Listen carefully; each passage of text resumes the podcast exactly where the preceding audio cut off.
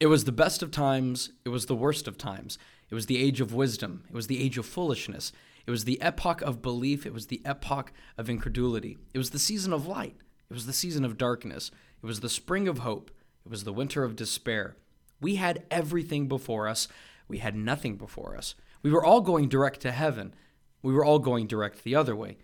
In short, the period was so far like the present period that some of its noisiest authorities insisted on its being received for good or for evil, and the superlative degree of comparison only. Charles Dickens, A Tale of Two Cities. I'm Taylor. I'm Brian. Welcome to the Echo Podcast, where we are looking for truth in the noise.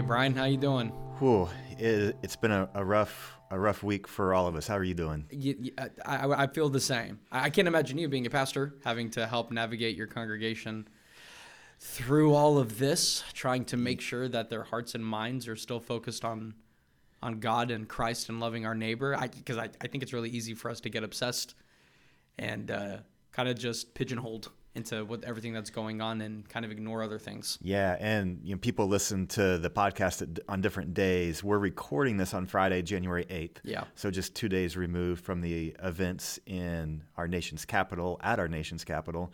And so we're just kind of reeling like a lot of people are and there's nothing perfect we can say in this podcast. We nope. aren't going to fix uh, everything and aren't going to give you the absolute perfect words to guide you through, but we hope that we could just be pastoral in nature and caring in nature and maybe just help you kind of think along and process in some encouraging ways and to also honor God in all of this because it can really be difficult to do that.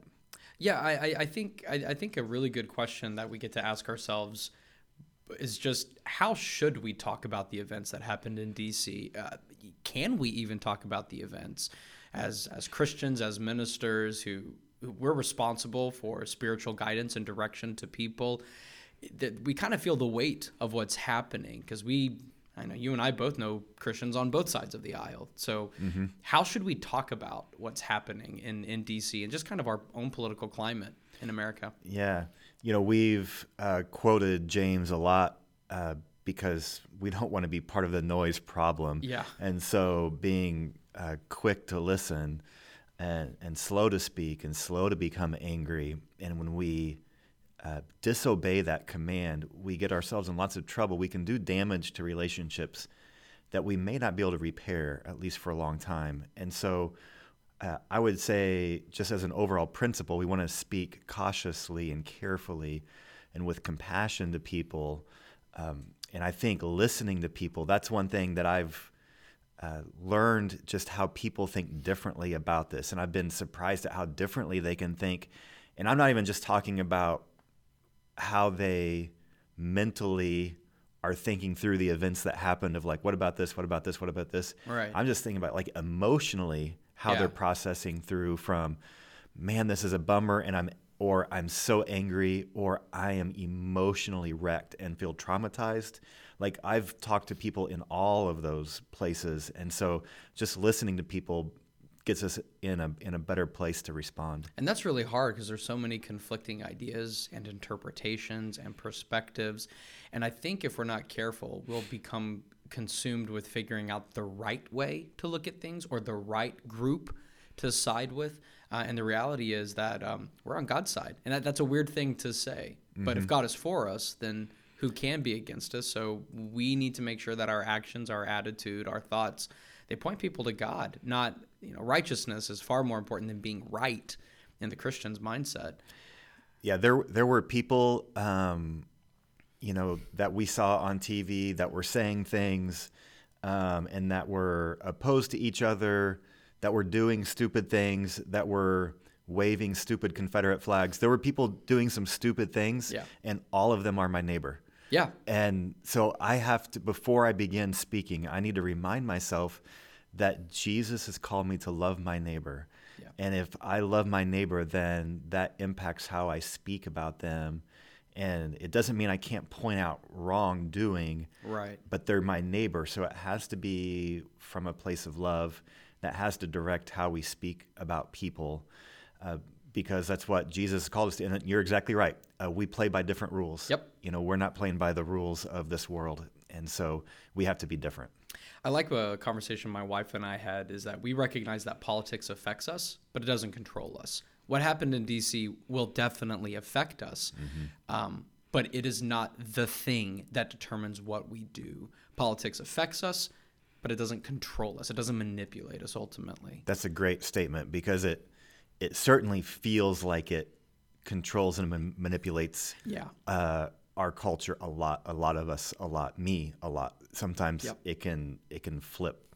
And I I read, I can't remember who said this, um, how Christians need to be aware and sometimes just purposefully disentangle themselves from the politics of the world.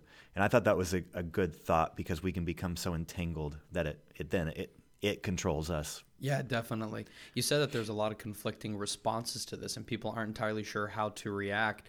Um, I'm reminded that in the book of Psalms, lament is an acceptable form of worship, and God actually hears us when we cry. Isaiah says that God is near the brokenhearted. So, can we lament before we talk about this and before we speak to our neighbors about these things? Yeah, that's that's kind of just the first thing we want to help people to do is to take some time, maybe even some set aside time to get your journal out and just lament. Like, God, I'm sad about this. I'm sad for the loss of life. Uh, you know, we woke up this morning to the news that a police officer passed away from injuries over the night. We, we need to lament that. I don't know his family or his kids or his friends, but we, we can lament that. We can lament the loss of life, the injuries, the pain, the anger, uh, all of that. And when we read the Psalms, David does so much lamenting, Yeah. and God included that in our holy book, Yeah. in our scripture. It's really encouraging that I can come to God with my sadness, with my um, the tension that I feel with how I want things to be and how they truly are, and He gets to lovingly comfort me. Because I think if, at times there's a danger here that we're not going to be honest with how we feel about how things are going. We'll tell God the truth, but we won't be honest with Him. Yeah. And David, uh, the psalmist, would have not been a man after God's own heart if instead of lamenting to God, he would have just let bitterness rage in him for his life. And Yeah. so uh, I, I would encourage you to find a time to lament. Um, we, uh, we can just list those things out. It doesn't, it doesn't have to bring you, in fact, it helps you heal from some of the anger Yeah. and be honest with God, and God can come to you and begin to heal you in that. Um, and that might be something you do uh, alone. It might be also something you do with a, a spouse or family or close friend. Uh, we had a had a, couple uh, uh, neighbors who spend time with us over uh, on New Year's Eve, and we actually just spent a minute or two uh, lamenting some things from 2020. I thought that'd be a good way to end the year Yeah. and then we you know put on our party hats and and uh, partied once the clock striked and um, Ate your black eyed peas. Mm. Didn't help. we that no that's not a party um, I would have lamented no I don't with enough ketchup Gotcha. but but we we had this moment that was that was that was really good just to be like God there's some stuff that really hurt this year Mm.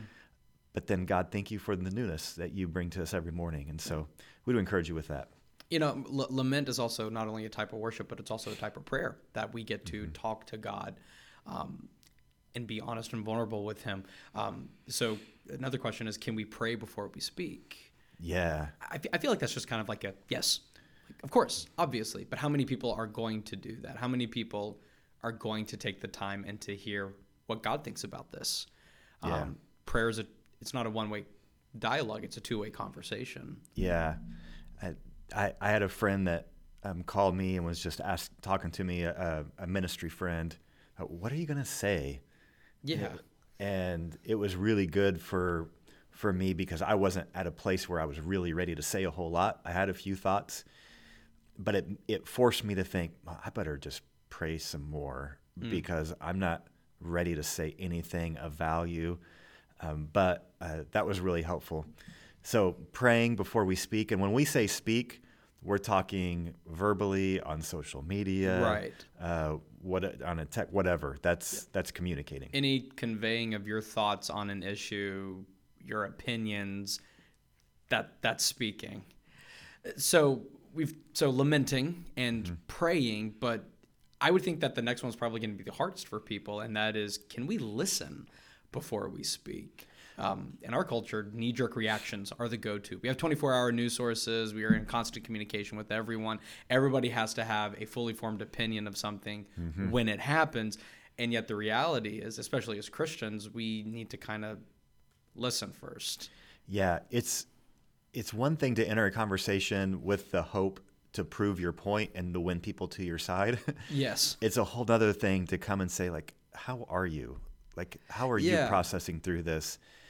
I I actually sent a note to our church staff and just said, "Hey, do you all can can we get together and uh, during the lunch hour and just listen to each other?"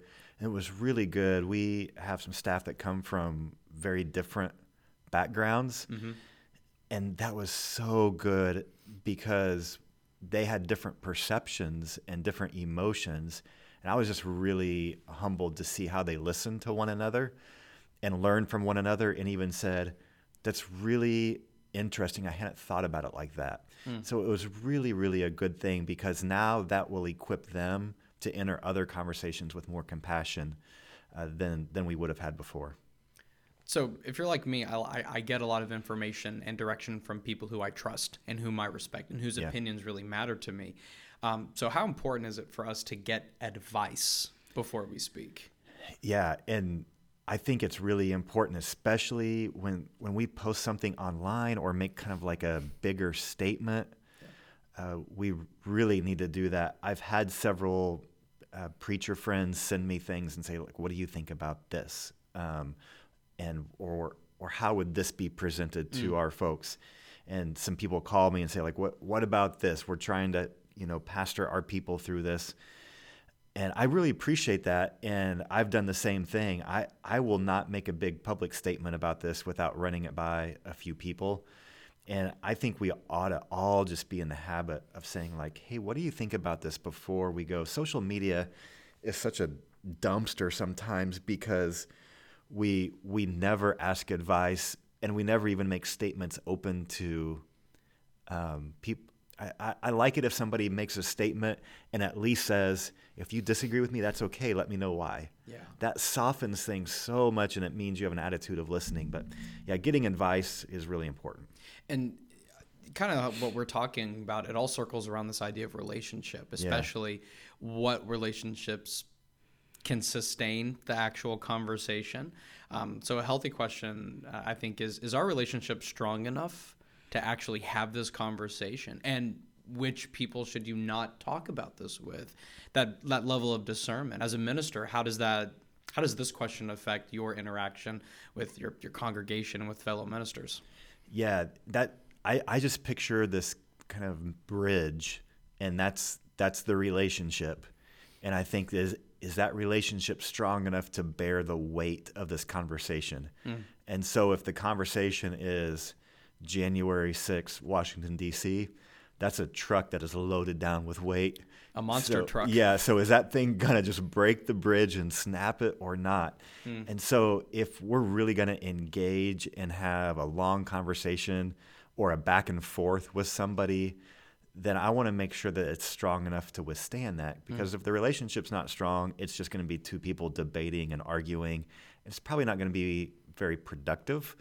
And uh, at at least if both people aren't really committed to learning from one another. Right. So uh, I think that through, I, I, I'll say some things, you know, publicly or as a preacher where I don't know the relationship I have with everybody hearing them. So, Sure, sure. so there's some nuance with that.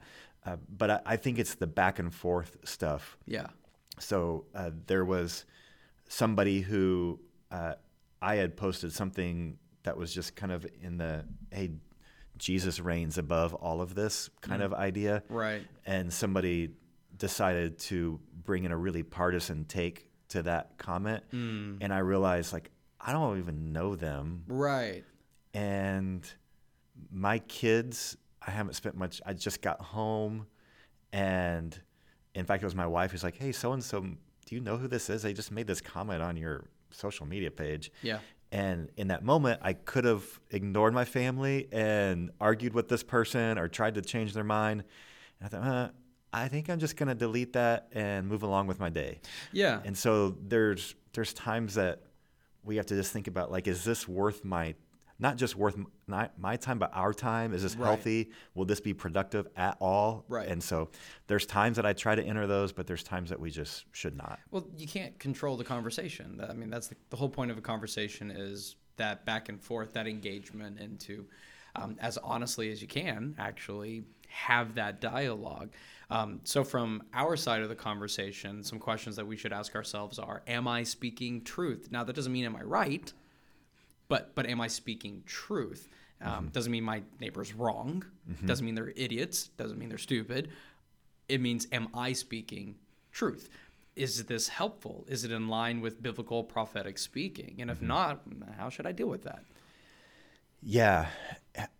When when something happens like on Wednesday and our news breaks so fast, Yeah. oftentimes it's just, you know, Joe Schmo with his Twitter feed that actually might break a story and he might very well break the right story. Right, But- right. so we're getting this information so quickly and we have these knee-jerk reactions to like, well, this is what it must be.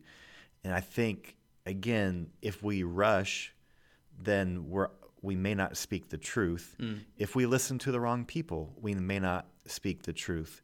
One of my pleas, like begging my Christians brothers, Christian brothers and sisters, is to verify, verify, verify things Yeah. before they speak them verbally to people, argue them, or certainly post them online, because God is not a God of lies. Right. And some of the research actually shows that Christian people are more apt to spread lies Yep. online.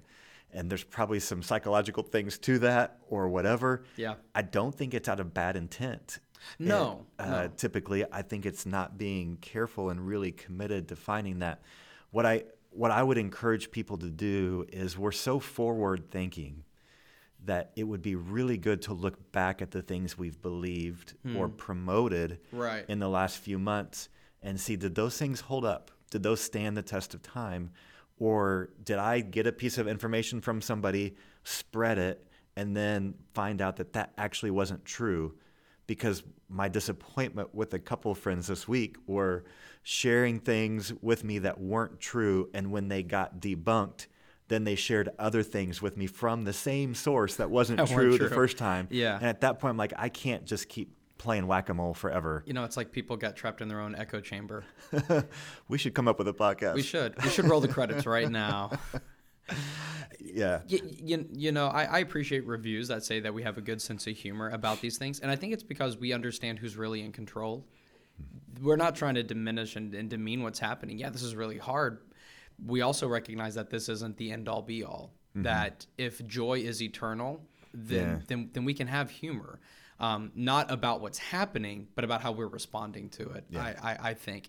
Um, but don't confuse our humor with hatred No. some people if you listen to some comedians they can be very antagonistic and Yeah. very demeaning Yeah. and it can come across as being hateful so I, I think a question to ask ourselves is am i causing hate Yeah, that question has actually made me like pause sometimes where I have an angle, but am, in that angle, am I inviting you, enticing you, encouraging you to hate another human being? yeah And that can't be in line with what Jesus has for me. does that give you more pause than am i speaking truth I mean, I, th- I think they both do. There's Okay. both been times, but I, in fact, I think the truth one is easier for me to think through, because if I'm thinking truth, I might be thinking, well, like this is, and not just like all of God's truth and Bible truth, but like this actual Right. story. Am I presenting it correctly? right um, I naturally think about that, but sometimes in speaking about that,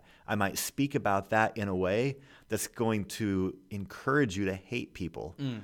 And so I even think about that when I talk to my kids, when my kids ask me about like what happened with this, you know, news story or whatever, Right. whenever it was, and I want them to know what happened, but I also don't want them to hate somebody because they know what happened. And so we need to, you know, here's what happened, but you know what? God calls us to pray for that person too. At which, at which point do we say we have done the best we can to love our neighbor and to love God, and that we are not responsible for how people respond to what we're saying and what we're doing?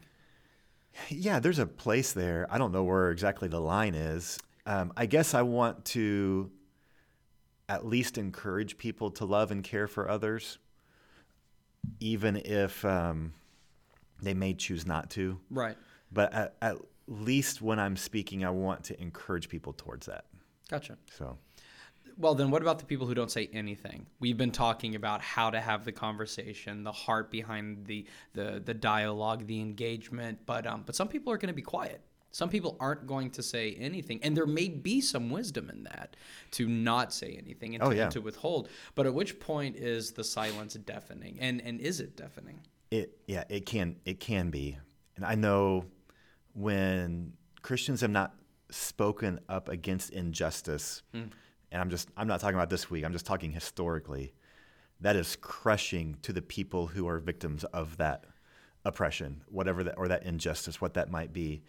Uh, you want someone to speak on your behalf and we see the prophets in the old testament doing that. We saw jesus um, doing that. And so we want to be people who speak against injustice and for the person who's suffering. And when we are silent about that, it is hurtful. Yeah. And at the same time, like we can't speak about every injustice that happens in the history of the world, or we, there's just not enough hours in the day Right. to do that. So that means there's discernment at play here of like Yeah. when am I sure that I'm speaking truthfully and still in love, but speaking up to give voice to that. Uh, I have found that as I've written a few pieces, I, I wrote a piece, um, gosh, uh, last spring about Ahmaud Arbery and uh, some of the injustice that happened with his killing. Right. And I heard from some people that were really upset um, and were really defensive that I said that. A few people. Yeah. Uh, I, I don't think they understood a few things. I dialogued with them. But I heard from a gazillion more people who were kind of on the fringes or people of color who were saying, Thank you so much because I had not heard a, a church leader speak up against this. And it gave it gave them a bridge to the gospel. Right. And so that's what we that's what we really want to do. And at the same time, uh, I've been criticized sometimes for not speaking up enough. And Yeah. I, I just realized like I probably am not going to please everybody in this, but we have to do what we think God is calling us to do. Definitely. Uh, the, the scriptures, um, scripture gives us not exactly the best and easiest guidelines, I think, for how to uh, honor those in authority or how to recognize that people who have positions of authority that you know are they there because of god wanting them to be there? Are they the antichrist? I think we've heard that Yeah. in, in the past two elections both sides have claimed antichrist anti-messianic themes Yeah, for yeah, both parties. And is, is, is the, do you have any just helpful advice on how we can to be honest lo- love our neighbors in politics especially those in leadership how do we honor those in authority when we either vehemently disagree with them or support them to the nth degree how do, how do we engage in this idea of honor Yeah, just four things super fast. Mark Altrogge, I'm going to steal from him, but he says, uh, just basing this from uh, 1 Peter uh, 2, you can also read 1 Timothy uh, 2. To honor the president means we recognize that God has placed uh, them there, and uh, it or God has allowed them to be placed there right um, and and that, that God can have a sovereign role regardless of who the president is. Um, to honor the president or the person in authority means that we should be subject to them, and uh, that's what 1 Peter 2 says. And that was with Nero and Domitian. One of the two wa- was the emperor. We're not quite sure. There's people who disagree. Right. They were both terrible. Awful. and so uh, to say that is really shocking. Um, number three, to honor uh, our president does not mean we must agree with everything uh, they say uh, or that we must commend or condone it. Uh, there might be times we rebuke that. And lastly, to honor uh, our president does not mean that we must obey laws if they require us to disobey God. But the Bible, we have clear examples of people obeying laws that were against their religion. Oh wait, no, I'm, wait, what am I thinking of? I'm thinking no, that's not what I'm thinking of. I'm thinking of like Daniel and Shadrach, Meshach, Yeah, and yeah. Abednego. These guys, civil disobedience, right? But Yeah. it was uh, good civil disobedience. Right. They obeyed for a while, Yep. but then there was a place where they said, uh, "I'm still gonna only pray to my God." Yeah. And so uh, there's there's gray areas in that. There's gray areas all through this. And as a church leader, my biggest struggle is when do I keep my mouth shut so I don't burn down bridges to the gospel? And when is God calling me to speak prophetically into this injustice or this wrong? And it just takes discernment. I don't have the perfect answers. So if you're feeling confused, welcome. Welcome and that may be where God wants you to be is somewhere wrestling with that tension. So let's echo this back. There's a danger with following people who say that they have all the answers, and we certainly don't want to come across as if we do have all the answers. Rather, these are some good questions and healthy disciplines that we're going to engage in as we navigate through this strange, gray, tense season together. Yeah, I had somebody call me and say, Hey, you wrote Dancing in No Man's Land. How should I respond today? And I was like, I don't know. And I agree, I did write the book, but I, like, I've thought about this a lot and I'm not sure exactly how to respond today. And so, welcome. But the kingdom of God is good news. And so, if I can leave you with one last thought, the kingdom of God is good news. God loves you, God cares for you. Uh, his, his rules are above the rules of this world. And so, uh, stay with that, follow God.